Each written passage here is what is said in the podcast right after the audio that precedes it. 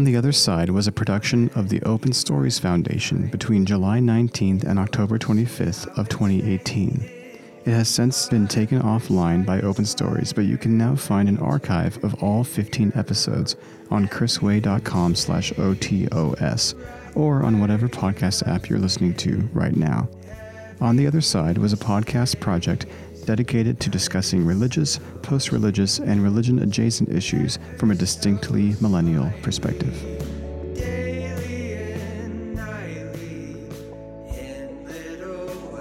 Hello, everybody, and welcome to another episode of On the Other Side Millennials and Religion. I am your host for today, Chris Way, and I'm excited to uh, introduce you guys today to two special guests. They're working on a very exciting uh, new documentary film project. Uh, so, without further ado, uh, I'd love to introduce you guys to Christina Smith and Spencer Allred. Say hi, guys. Hello. Hi. Hello. Um, why don't uh, I have some notes here on some of the kind of biographical things that I think our listeners should know. But why don't you guys um, introduce yourselves? Uh, let's start with you, Spencer. I don't actually know you. I know Christina a little bit, but uh, Spencer, what's your story? What's your background, and um, what kind of things have you been working on?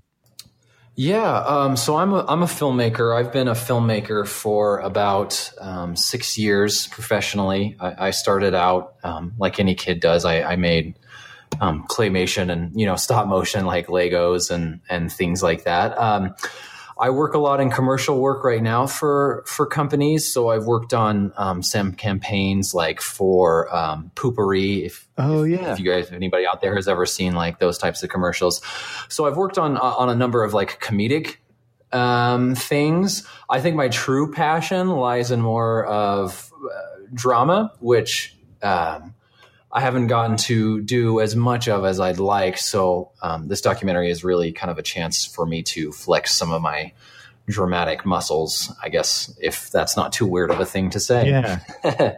awesome, awesome. So you've been working as a filmmaker professionally for six years. Did you study film before that? I did, yeah. So I graduated um, from a university in Utah called uh, Utah Valley University. Um, I studied uh, digital media um, with an emphasis, excuse me, with an emphasis in cinema productions. Cool. Um, but yeah, I just graduated uh, back in 2015 um, and been uh, working for myself and for a couple different companies ever since. Awesome, awesome. Well, welcome to the show. Thank um, you. Christina, why don't you tell us a little bit about yourself? I know you and I, we go way back. We've chatted about our own like faith journeys and things like that over Thai food and things. But uh, mm-hmm. tell our audience a little bit about uh, kind of who you are, what you do, uh, what your background is. Yeah, so my name's Christina. I come from a journalism background. Um, I studied communications with an emphasis in journalism, um, and I also studied visual arts as a minor. Um, I've had experience writing in newspaper and magazine and digital settings. I've also worked in a broadcast setting a little bit.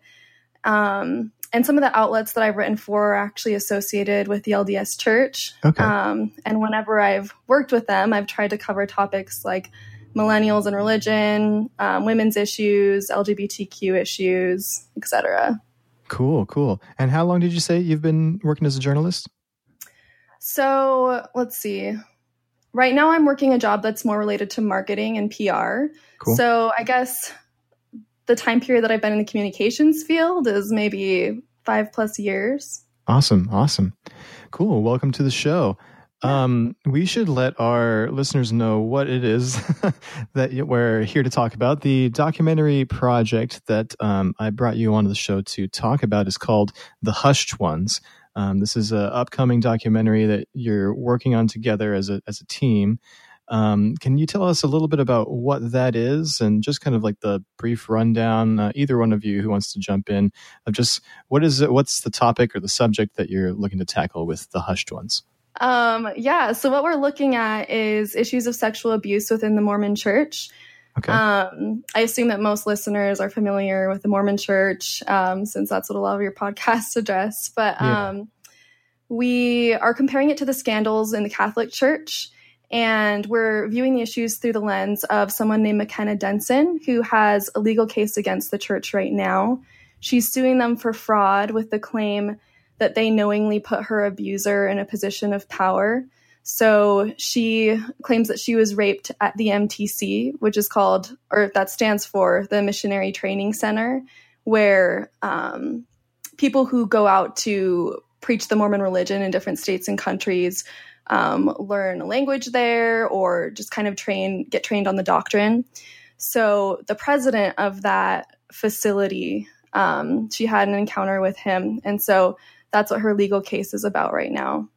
Okay, so it's a it's a look generally at the issue of sexual abuse in the church, but specifically at McKenna Denson and her story and how that uh, yes. how that can be a lens through which to understand the problem generally. Is that is that right?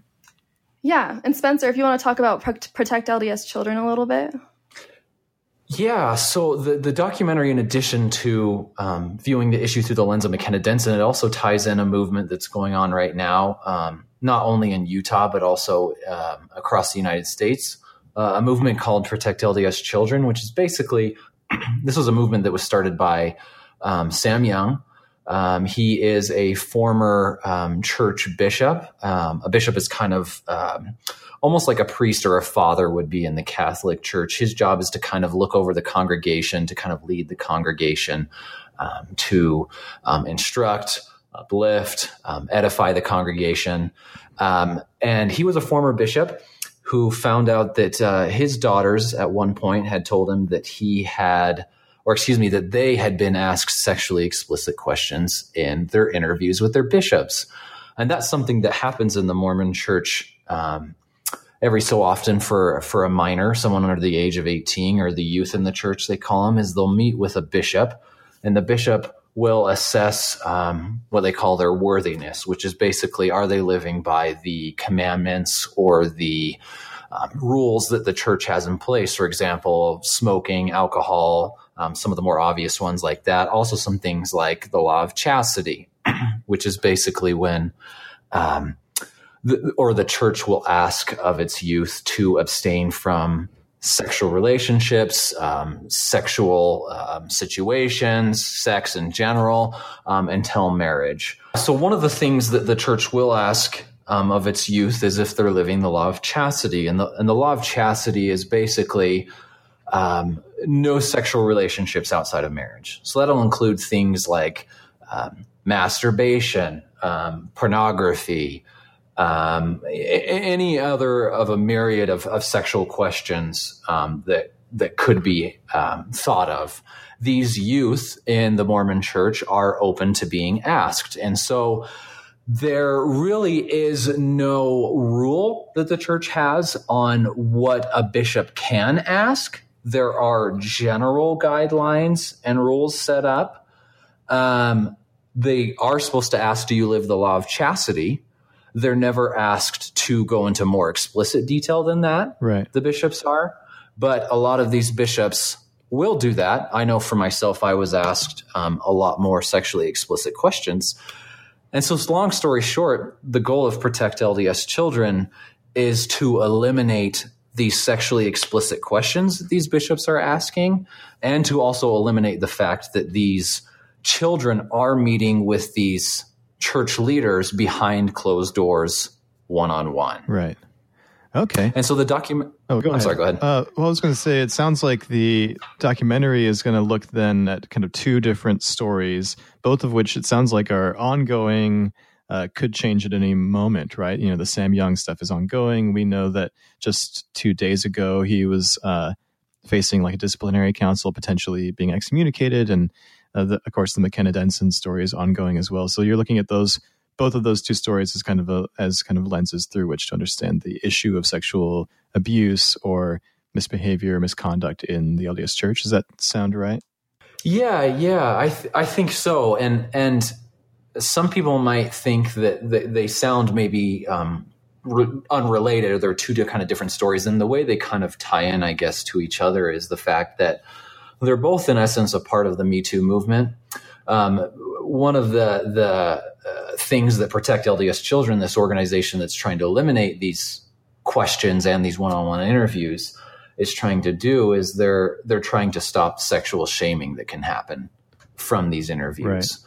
Um, they're also trying to stop grooming behaviors that can happen as a result of accepting these um, interviews as normal, grooming meaning kind of setting it up or teaching children that it's okay to talk about sex and sexuality with a person behind these closed doors, um, a person one on one, a person who maybe has no right to know about their sexuality or about their sex life. Right. And so that's how these two kind of seemingly, uh, perhaps seemingly unrelated um, aspects kind of connect, I guess. Yeah, it sounds like they're both they're both related directly to this uh, these structures of power, right? Of ecclesiastical power that we give to authorities in the LDS Church, who, you know, in most cases don't abuse that power. You know, luckily uh, there are a lot of good bishops, a lot of good mission presidents. My mission presidents were great, at least with me, uh,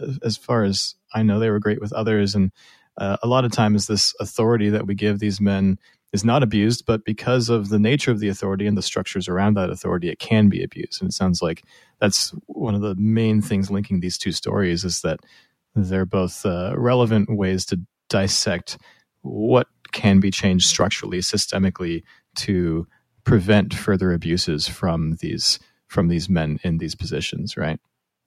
And can I just add something? Absolutely. Quick? So, McKenna has disclosed specifically that she feels like Bishop's interviews groomed her for the experience that she had with rape. Oh, wow. So, yeah, I know Spencer is saying it might seem seemingly disparate to some people, these two topics, but um, the central character in our documentary has made a direct connection to those.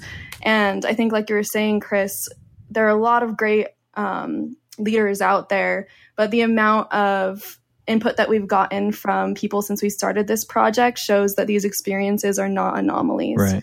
Um, I know a lot of members will say, oh, well, it didn't happen to me, so it's not valid.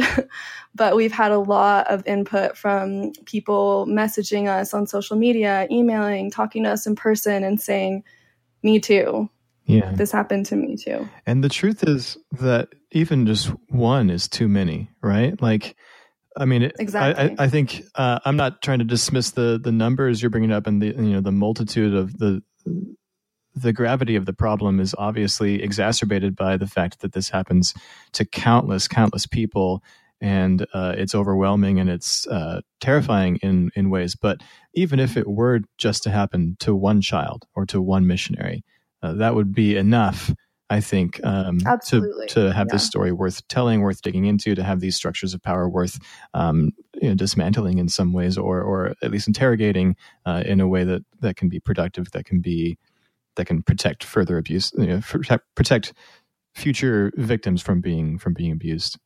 Sorry, I cut you off, Spencer. What were you going to say? No, you're good. Oh, sorry. Oh no, no, no. You, are totally fine. I just wanted to add on the caveat um, of Christina of what you said, just just to make sure that we're, we were 100 percent clear.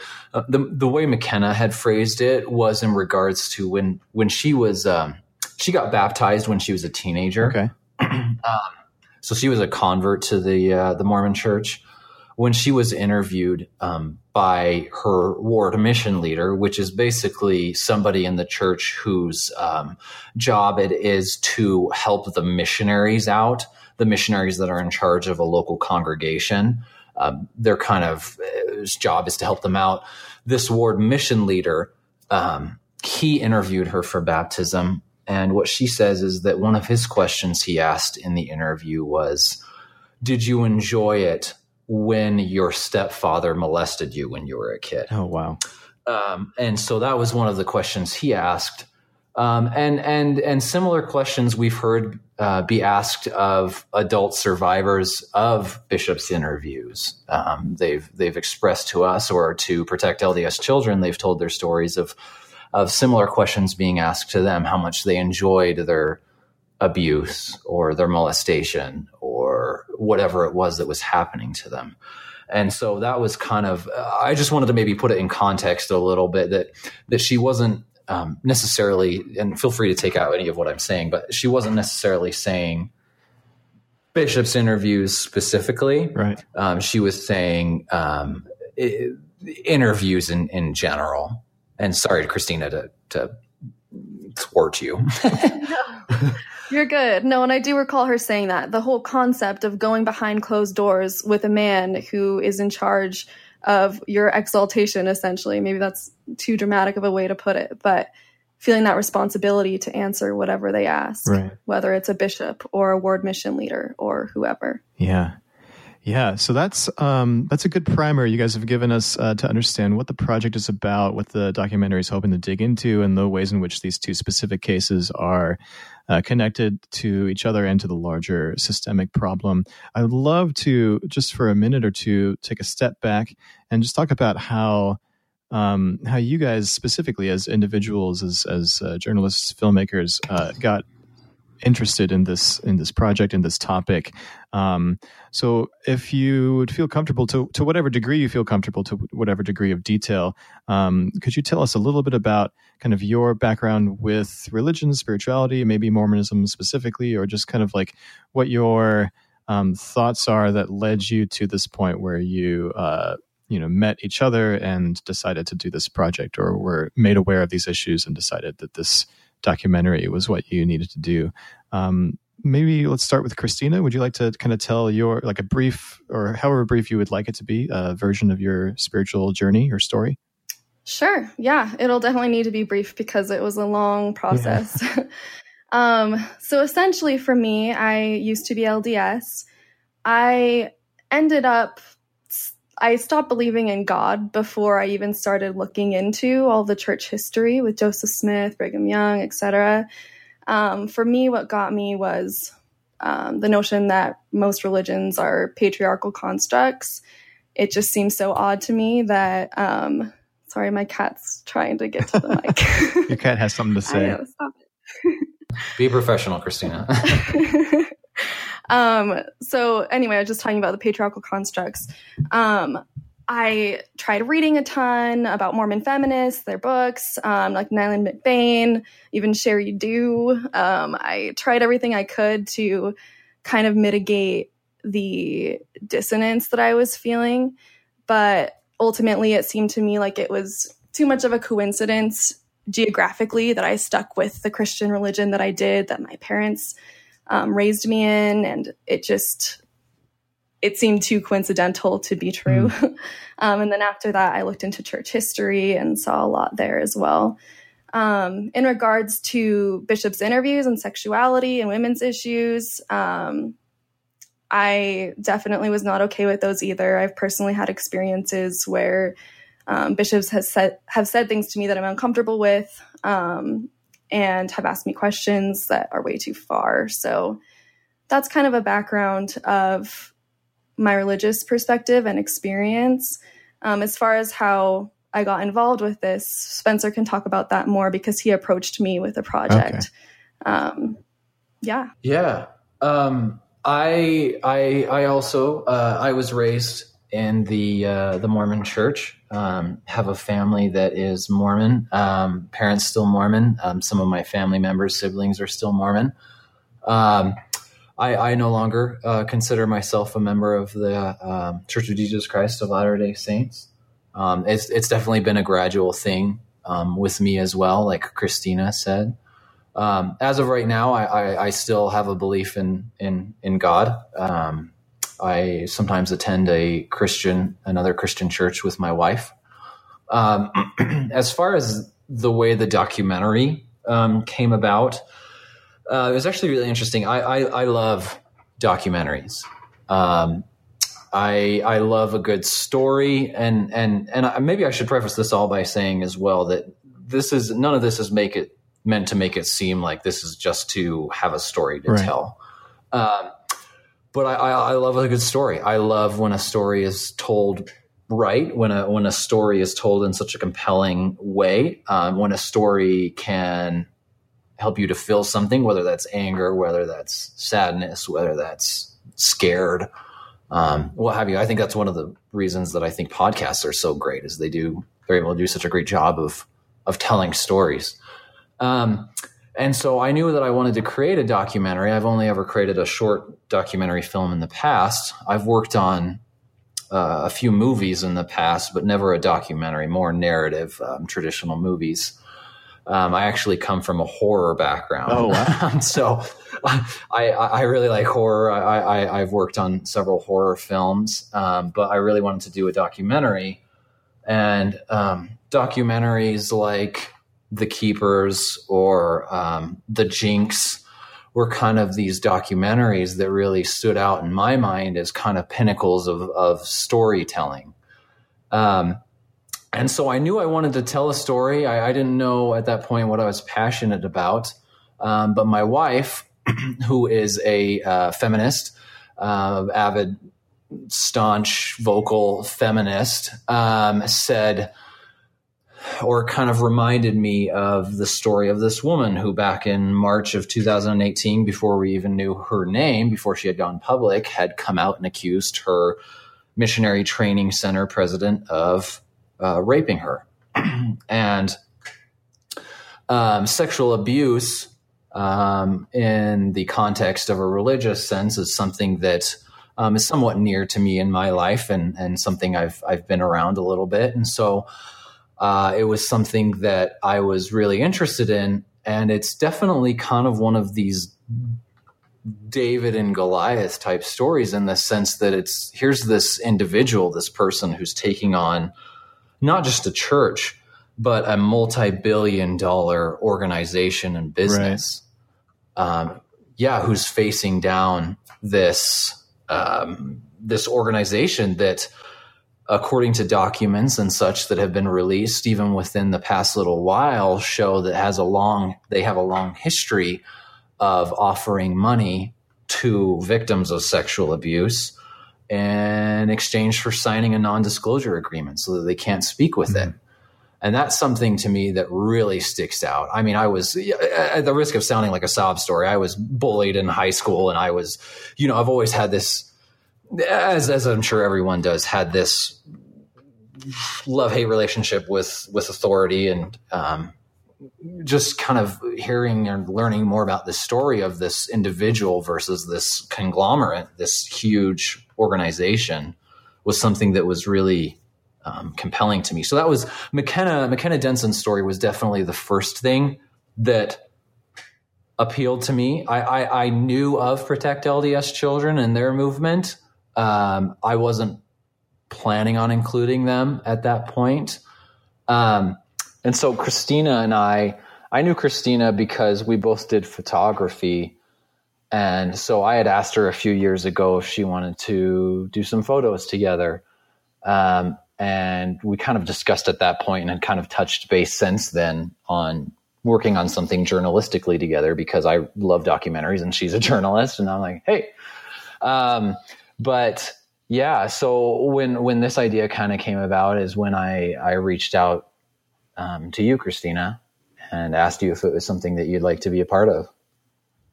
Yeah, and I remember when you first asked me, I didn't have to think about it at all. I was just immediately on board. Um, I've always wanted to work on a documentary of some sort, and I think this is the absolute perfect place to start.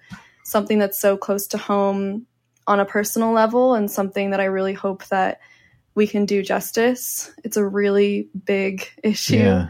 um, that hopefully we can at least cover it in a way that survivors are comfortable with and that can raise awareness. Cool. Yeah. Hopefully, I um, so let's talk a little bit about that, those kind of early stages. So, um, Spencer, you reached out to Christina. You guys, you know, Christina, you immediately agreed. And then what was the next step? Like, what, what did you guys, did you reach out to McKenna and like how, I don't know, how, how did the early stages of, of planning this project go?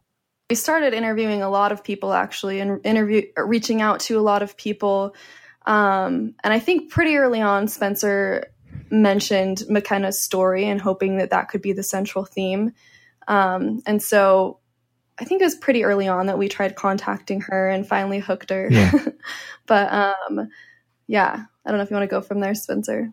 Yeah, it was it was kind of one of these things where because McKenna's story was so compelling just in its just in the nature of the story itself. I mean, I haven't spoken with anybody who's I've been like, do you remember that woman who accused her MTC president of being raped? And I haven't had anybody who's been like, nah, that story is not important. You know what I mean, or any or anything like that. Like it's it's it's definitely something that's really um, a visceral and kind of a gut reaction that a lot of people have because it involves somebody who's in this position of power, uh, spiritual power, um, abusing this power. Um, and so it was something that I that I knew as soon as as soon as you know we kind of thought of McKenna's story that we wanted to do, and we kind of proceeded as if it was McKenna story the documentary was before we had even spoken with her. Um, and so we're like, oh, shoot, we should probably find out if McKenna actually wants to be yeah. a part of this. And Christina, you were able to track down some contact information from her. Mm-hmm. Uh, and then we called her and we were super nervous and we were, Christina and I were together in a room and we called her and we kind of pitched the idea to her and she it was surprising by how quickly and easily she was on board with it. We kind of had to be like, now, McKenna, you know this will this will uh, eat up a portion of your life. You like, you know, we'll be intruding into your life. Like we were trying to unconvince her to, right. of doing it because because she was so readily wanting to do it. And that's the kind of person that she is. Is she wants to be a part of anything and everything that will shed light on this issue that she's unfortunately. Yeah, she's incredibly brave. I mean, this might be jumping ahead a little bit, uh, so we might come back to this. But I um, mean, just recently, that that uh, thing she did where she went to the congregation of the of Joseph Bishop, the man you know who had raped her in, in the eighties, and she like spoke in their fast and testimony meeting in the in, you know impromptu at the pulpit and warned the congregation you know you have someone in your congregation who is dangerous. And that just i watched that video that leaked of that and it just it's she's not afraid. She is not afraid of anything. She's not afraid of uh, no. of letting this um this trauma be a part of her life if it means protecting other people from having to go through the same trauma which i think is very uh, honorable of her to continue to use her voice and her platform and her ability to speak truth to power to you know it's just yeah she's incredible. So i'm not surprised that she immediately jumped on board with this project. That's that must have been an interesting conversation. Yeah she is super brave and by no means do victims have the obligation to teach people about their experiences or to disclose their experiences or to become this poster child for it. So I, it, McKenna's just so incredibly brave that she has chosen to be that vocal and open about her experiences to try to help other people because she doesn't have to do yeah. that. So it's she's just incredible. It's a lot of emotional labor for sure. Um, yeah. So you reached out to McKenna. What are some other things you guys uh, ran into in the early stages of putting this project together? Was there anything maybe that surprised you or that went differently than you'd anticipated? Any anything? Um, anything kind of interesting in the first kind of first stage, stages of putting putting the documentary uh, in place? Yeah, I mean, I guess like I mentioned earlier, there's an overwhelming amount of people who have reached out to us and shared their stories. There are so many more than we even mm. realized. Um, but I, yeah, I think like we knew that this was a large issue. But I guess what was more surprising for me is active members' responses sometimes and saying, I hope you handle this right, or I hope this project isn't too anti. Um, and we really hope that we can have a project that, in the end, both active Mormons and inactive Mormons and ex Mormons and non Mormons and everybody can take something away from.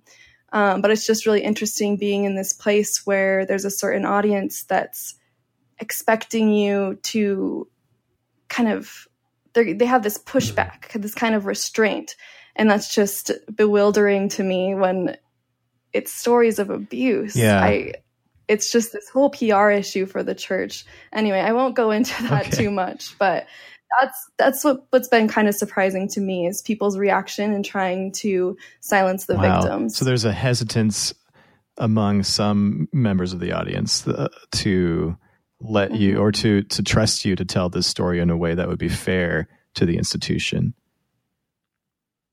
yeah yeah protecting the institution more wow. than individuals yeah that is interesting Um, let's talk a little bit about like the style of the documentary. I looked at the, you know, there's a Kickstarter page because you guys are raising funds to to get this kind of off the ground, and there's a trailer, you know, like a video that you made um, to show kind of what you're putting together. And I was struck by it. I thought it was interesting. I, I watch. I'm a big fan, also Spencer, of documentaries. I, have watched a bunch of them, and I, and I'm always interested in kind of the mode that certain filmmakers take. There are some filmmakers that really try to be really detached or quote unquote objective. You know, um, more like observational or cinema verite style, where they're hoping to be invisible, where it's not their voice, it's not their um, they're not overwhelming the viewer with like who they are or what they sound like.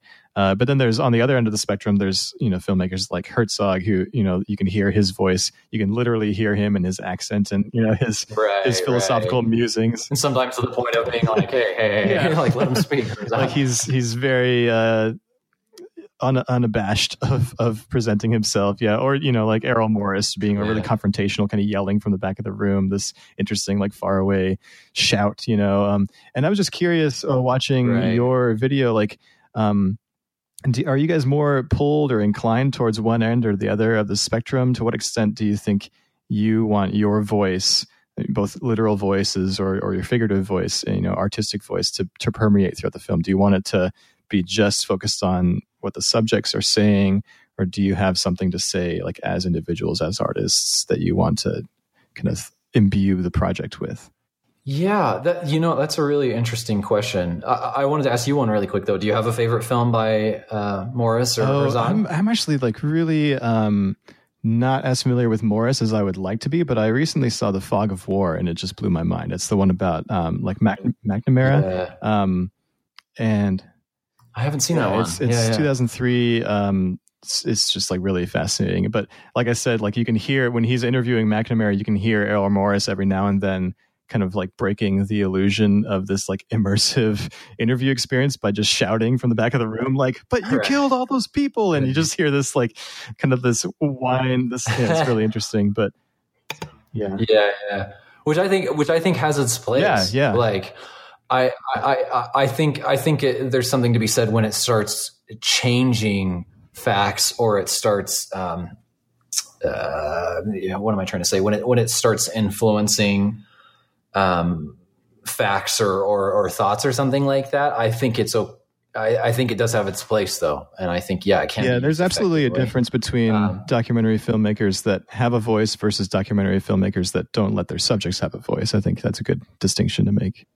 Absolutely, absolutely, yeah. And I think I think most documentarians do a pretty good job. Um, I definitely think there are different styles, like you just said. It's something Christina and I have actually talked about quite a bit, and uh, Christina will attest. It's something that stresses me out to no end. Um, how much of uh, of a voice or an influence um, I or we can have in the documentary um, even just from the feedback we've gotten so far that Christina just touched on is, is a lot of people feel, feel very right. strongly that we need to not be anti.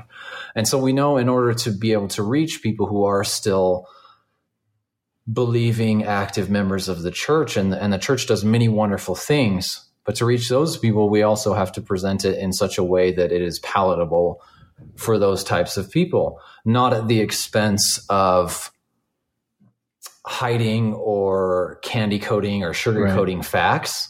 Um, but being able to be respected by the audience as filmmakers and as storytellers is super important. Um, I would say maybe I fall somewhere in the middle. Um, I don't want you hearing my voice um, or our voices throughout the whole thing. Maybe there'll be like one or two moments, you know, in documentaries sometimes where they answer a question, they finish, and then you can kind of hear distantly the filmmaker saying, well, why do you right. think that is? You know what I mean? Then they have like a little subtitle on screen because they're hard to hear because yeah. they're not mic'd or something. And I, I have no problem with stuff like that. I think that, yeah, there does come a certain point when when their influence be, does become too strong, maybe. But I don't you're interested in this story for a reason as a documentarian and and so you obviously have at least some sort of point of view or opinion on it um, not hiding our point of view is that sexual assault yeah. is bad Um, and so we want to expose sexual assault. I think the question here that we're trying to prove is does the Mormon church in certain situations knowingly protect sexual predators and put them in positions of power and allow situations to ensue when sexual assault could be a potential outcome? And that's, I think, on us to prove in this documentary and to present that case. Yeah. That does, yeah. It sounds like you have a really tricky uh, task in front of you to to present that case in a way that's balanced. Um, yeah, and and I've found, you know, I've had a lot of long conversations with uh, friends and family about about um, the way in which we talk about politics and religion. Often, when we talk about what we call systemic issues, right? These these issues that are part of the system that are baked into the way that the system works. Often, um, maybe more orthodox or conservative or uh, institutionally faithful uh, people will push back on that kind of language because um, a, a, an enunciation of a systemic problem sounds like an accusation or it sounds like um, some kind of harsh indictment of of good people as if they are bad people when really what a systemic issue what what the what the spelling out of a systemic issue means is just that there is something wrong with the with the process and that um, bad people are allowed to do bad things. It's not that every person involved in the process is bad. And that's a really hard nuance to suss out when telling a story, when doing journalistic work, documentarian work, uh, when even just when ch- chatting with people. So yeah, I feel for you. That's a that's a tricky balance to to have enough subjectivity where you're acknowledging that you are human beings with a point of view, but to to be objective or or uh, balanced enough where you're not uh, painting some you know broad brush um, picture of something that that will make people feel unheard or unfairly vilified right? Absolutely. Absolutely. And i think i think there's also facts are so important in in journalistic work and you have to be able to present evidence and facts.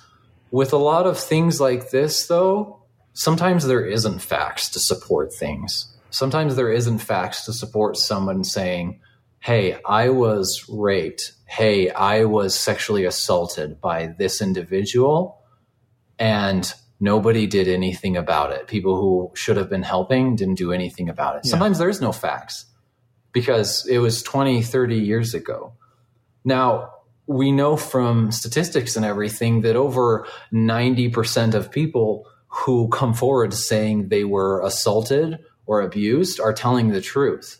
And so that leaves a small margin of error for those who are not telling the truth. And so we know that it's always better to believe a victim or a survivor when they come forward.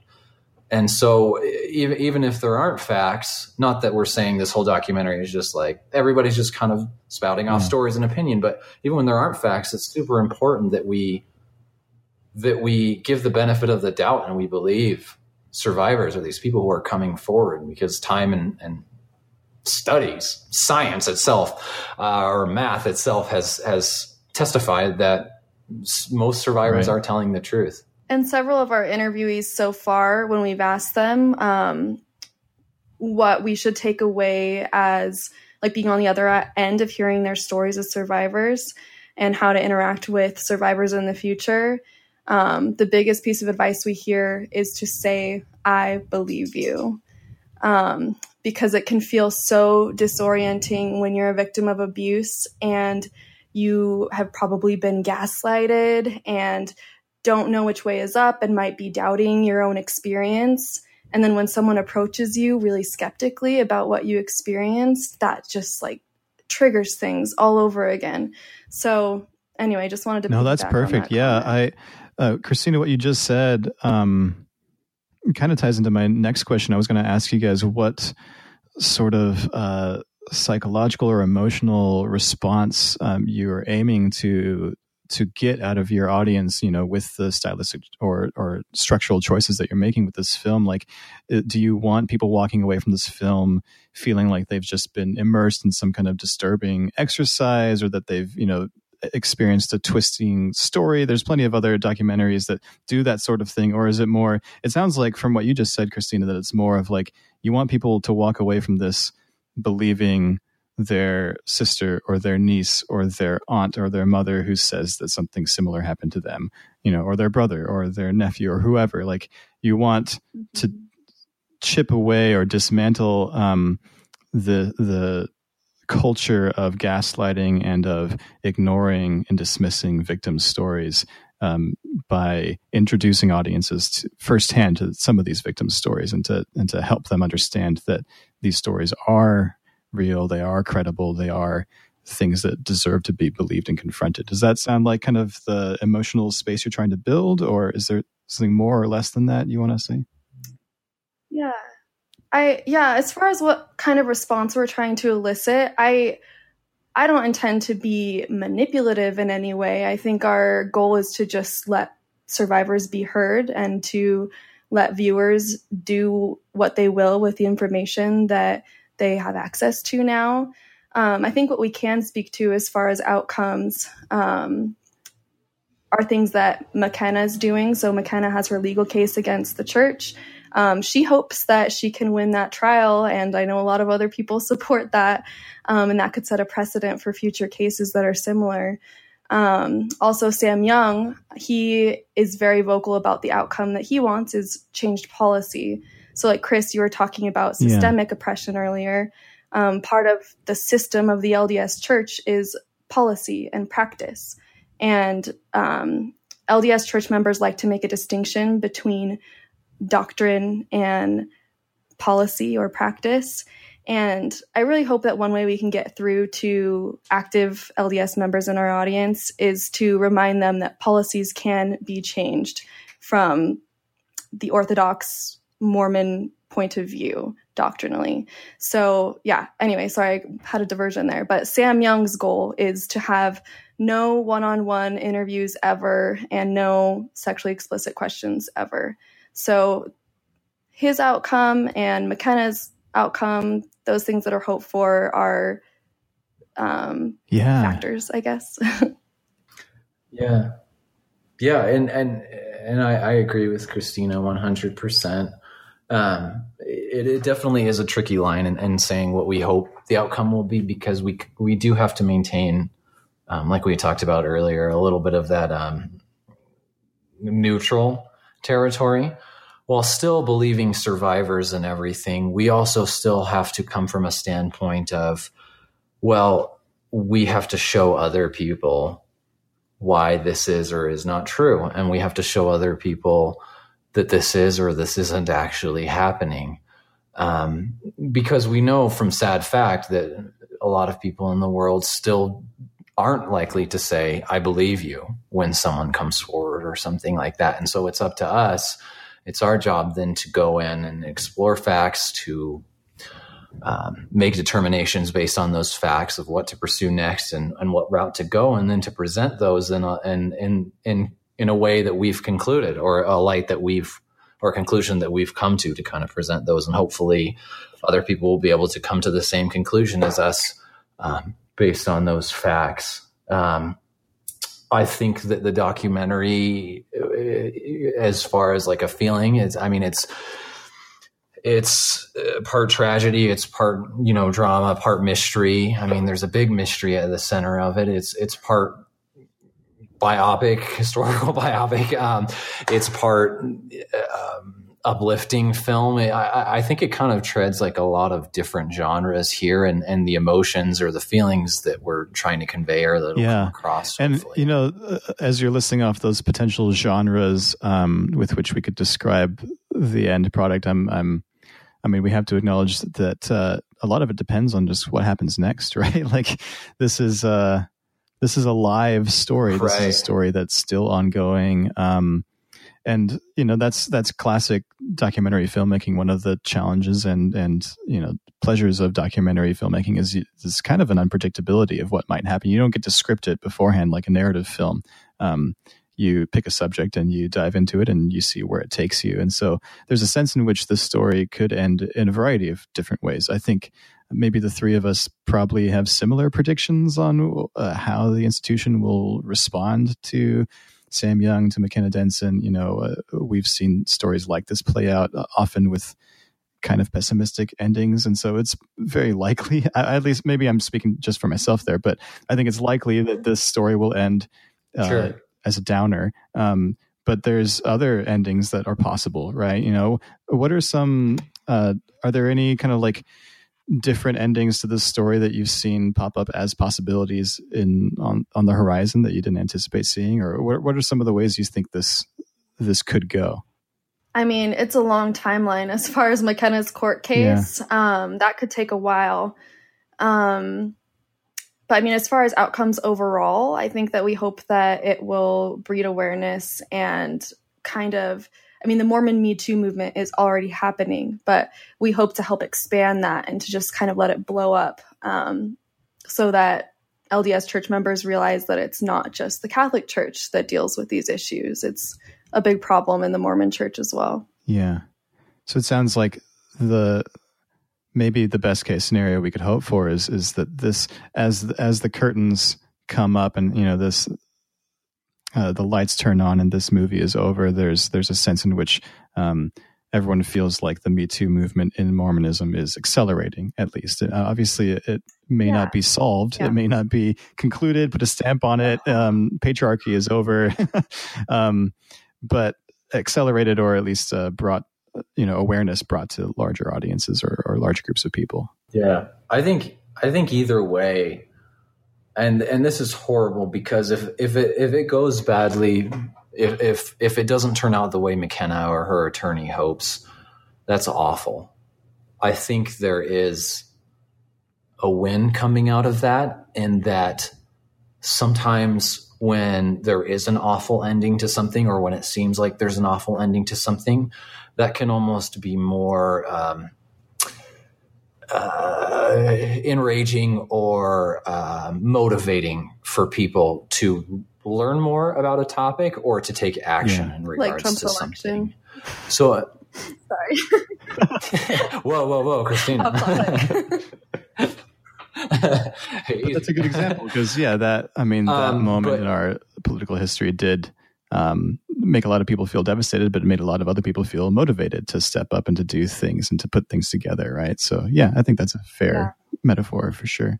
Yeah, yeah, yeah. I, I, yeah, I guess I would just say that, like, yeah, it it it has the potential of being um, a win-win for survivors. Um, it would definitely be hard there'd be there'd be cons, huge cons, obviously, if there was a certain outcome of, of if McKenna lost, or you know, if Sam Young is excommunicated because the because the church is not okay with how he's been speaking out. Obviously, that that seems like a defeat. I think hopefully there is also a winning side to losing, and that lots of times people watching that will go and they'll feel more right. invigorated to do something because of that negative. Yeah, outcome. that's um, that's kind of a bitter cup as far as silver linings go. I mean, I, I, and I've talked about my audience is probably rolling their eyes. I've talked about excommunication a lot um, on previous episodes, but excommunication is really hard for me. And if Sam Young were to be excommunicated, I think you're right. I think there's a sense in which that could be a motivating story for a lot of people who have been following uh, the Protect LDS Children campaign who uh, hoped for a different ending and who were disappointed. And I think that disappointment could catalyze something positive, something productive. Uh, um, and I think in my life, I've seen uh, excommunications of people that I cared about or people whose work uh, was motivating and inspiring to me, uh, who I felt their dismissal was like the church dismissing me. And you know that that disappointment that uh, feeling of dismissal definitely motivated something. And i, I hope um, ultimately it's productive. Um, but i think you're right. I think there's there's good there's flowers that can be planted in that dirt but it is uh, it is dirty at first right? Yeah. Right. Um yeah, so absolutely let's talk big picture. I mean, we've kind of touched on this, but the last the last question I had written down uh, again, we've um,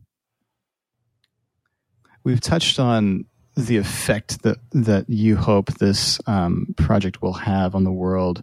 Um, can we talk a little bit about audience? I, I know a, a few minutes ago or several minutes ago, you talked about how there's a variety of audiences that you hope this um, documentary will reach. Is there like one key sub audience that you're really aiming for, or is this? Are you trying to make this as broadly accessible as possible? Tell us a little bit about that decision. What what are you hoping to accomplish in a kind of a large scale, and who are you hoping to reach and, and accomplish that with?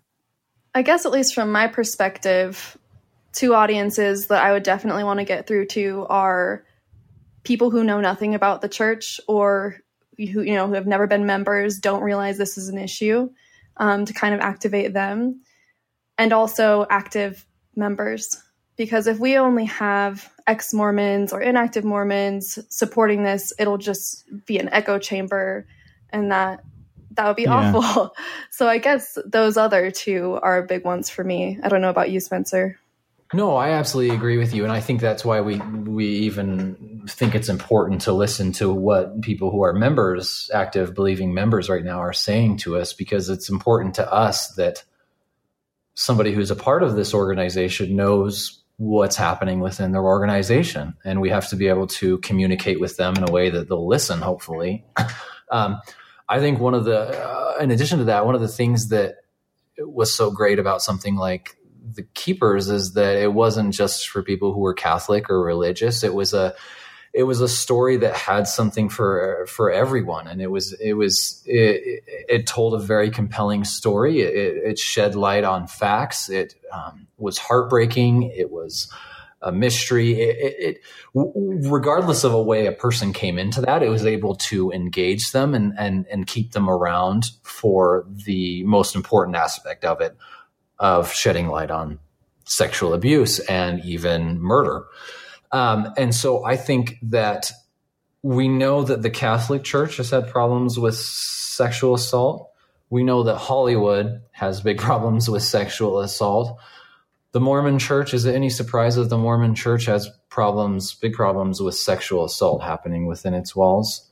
No, but not a lot of people I don't think think about it. And so I think it's an example of one more maybe what I'm trying to say is that like repetition is effective. And the more ways that we learn that this is a problem, the better it is. And so I think in that regards, it's a documentary for everyone, not just people in the church or who used to be members of the church. Does that make sense, yeah, Christina? I completely agree. okay. Yeah, I'm sorry we didn't have a really pointed answer to your question. You're like, what's your audience? We're like, every everybody. human being. I think that's a perfect answer. And I, uh, I mean, I, if I were making this documentary, I would, I would have a similar answer. I think, and this is my bias as a film buff. Obviously, I'm studying film right now. I think uh, every human should watch every movie, and every person should experience I every story. yeah. so I think so. I think there's a sense in which you know if a story deserves to be told, then it deserves to be heard by everyone. But I, I really like um, the way you guys kind of broke that down as far as subcategories because it does seem like one of your main audiences or sub audiences that that may be um, difficult but vital in in getting this to make a difference in the world is is active believing Orthodox uh, members of the LDS Church, people who maybe would be, like you mentioned earlier, uh, resistant, you know, to um, a project like this, who might who might feel defensive, who might feel like this is, you know, anti um, anti Mormon or anti LDS in some way. Um, and I think if you can get people in that situation to understand the systemic issue in the Mormon Church, which, like you said, Christina, is an issue even with all the doctrine intact. Like it's not it's not an issue because of the church being necessarily false or wrong or evil. It's an issue because of the way the church acts as an institution and because of policies that are man made constructs that can be reconfigured. Um, so, an attack on those policies or an attack on the ways in which those policies protect predators is not necessarily an attack on the doctrines and, and um, aspects of faith that people hold so dear. So uh, I hope that people hear that and and recognize that in your work that they don't have to feel like their faith is being attacked. But uh, best of luck and getting that across. I was just gonna say along that line. Um, I just want to give a shout out if they're listening at all, any of my friends who are active members that have been supportive of our project, that means the world. And we would love to hear from active members um, your thoughts on the project. Um, we definitely want to make sure that everyone feels respected, but also that we're not sugarcoating yeah. any of the facts. Did we ever explain why McKenna has a leg in court? Like why she even has a leg to stand on? Did we ever explain like what? I know we had said that like her that she had been raped by her missionary training oh. center president. Did we ever explain how she's able to sue the church or or because we had uh, no yeah tell us tell us more about that. Okay sorry uh, sometimes we tell the story so much that we're just like oh we forgot that there's this big part we didn't talk about it. Um, but yeah so basically uh, mckenna she you can find this recording online but she confronted her abuser, a man named Joseph Bishop, who had raped her back in 1984 while he was the president of the Missionary Training Center, a, a place that trains those missionaries that come and knock on your door two by two. Um, he, uh, she alleges that he raped her. Um, she went and she actually secretly recorded him back in December of last year of 2017. Um, she had posed as a reporter and she went and interviewed him, pretending that she was trying to write a piece about uh, mission presidents and spiritual leaders and get their thoughts on things. About 45 minutes into the recording, she kind of reveals who she is. I'm McKenna Denson. I'm this woman that you had raped while in 1984 while you were the president of the Missionary Training Center. In that recording, Joseph Bishop he does not explicitly admit to raping McKenna Denson. What he does admit to is is he admits that he had confessed sexual. Um, he had confessed sexual assault and misconduct to a general authority or a church leader in the church, someone who was a member of the Quorum of the 70, which is basically they're kind of right underneath the Mormon church's apostles. So they're pretty high up in leadership in the church. Um, he had confessed to a member of the 70 w- previous to him being the missionary training center president to the 70. And so the legal case that she has to stand on is the fact that he admitted in this audio recording that he had confessed to this church leader. Their case is that it proves the church knew that the Mormon church, or excuse me, that Joseph Bishop was a sexual predator when they put him in that position of being mm. the hmm. president of the missionary training center. So she can't sue Joseph Bishop because of statute of limitations law in Utah, um, which has since changed, but is not retroactive to her time. Um, but she can't sue him, but she can sue the church for allegedly knowingly putting a sexual right. predator where he could uh, in that position of power. He could abuse other people. Exactly. Exactly. Yeah, that's a good clarification. I think you're right. I don't think we touched on the on the details of that um, previously, and I had missed it because I've heard the story and and yeah, we we talk about these stories a lot, and like you're right, you kind of brush past it, but that's right. important for our listeners to know the kind of details of that. Um, is there anything else you guys wanted to add? I would love to, uh, you know, plug anything you want to plug. I mean, what's the best way? Let's start with there. With what's the best way to help the documentary project? Is people to go to your Kickstarter page or? Yes, donate to our Kickstarter. um, so yeah, we're looking to raise eighty-five thousand. Um, that's to help fund travel, so we can interview more victims, so we can follow McKenna around so we can rent equipment. Um, what else, Spencer? Yeah, I uh, are, are, you like what else in regards to what will the money go towards? Yeah, lo- lawyers. We probably yeah. need a lawyer. Yeah, yeah, absolutely. We know that uh, people don't like to be slandered or defamed in their opinion, and so if we're if we're talking negatively about an organization or people sometimes or individuals as part of the story that we have to protect ourselves and um, you have to buy insurance for a documentary once it's finished to protect the the company that buys it to distribute it. They want protection, and so you have to pay for insurance. And there's just a whole myriad of of, of different things. And it, it, it movies are expensive. Yeah, absolutely. And you, so the goal is 85, and you've already raised a substantial portion of that so far, right? It's been it's been online for about a week. Is that right? Yeah, it's been online for about a week. We're at about 27% of our goal, which is cool. great. Um, we could, we're definitely hoping to do better just to make sure that we can hit that goal. And so, yeah, we we'd love all the support we can hit uh, or that we can get. Once once it's finished, there'll be a uh, a donate button on our website where people can donate via PayPal. But obviously, with Kickstarter, we have to hit this goal or we don't get any of the money. right, right. All right. So, yeah, we will include a link to that um, for our readers to click on. Uh, you, you, can see that in the show notes on our website or wherever you're getting this podcast from. Uh, we'll include a link to your website as well as the Kickstarter page um, and any other um, articles or things that we've referenced here. Is there anything else you guys wanted to add or amend or plug uh, or let our listeners know that's uh, important to this story? I think we covered it. Thanks so much for having us on, Chris. Absolutely. Yeah. Thank, thank you, so much, much for uh, coming on. It's been a pleasure talking to you. You as well. Thank you so much. We really appreciate it. Let's go in the garden. You'll find something waiting right there where you left it, lying upside down. On the Other Side was a production of the Open Stories Foundation between July 19th and October 25th of 2018. The underside is lighter when you turn it around. Everything stays right where you left it.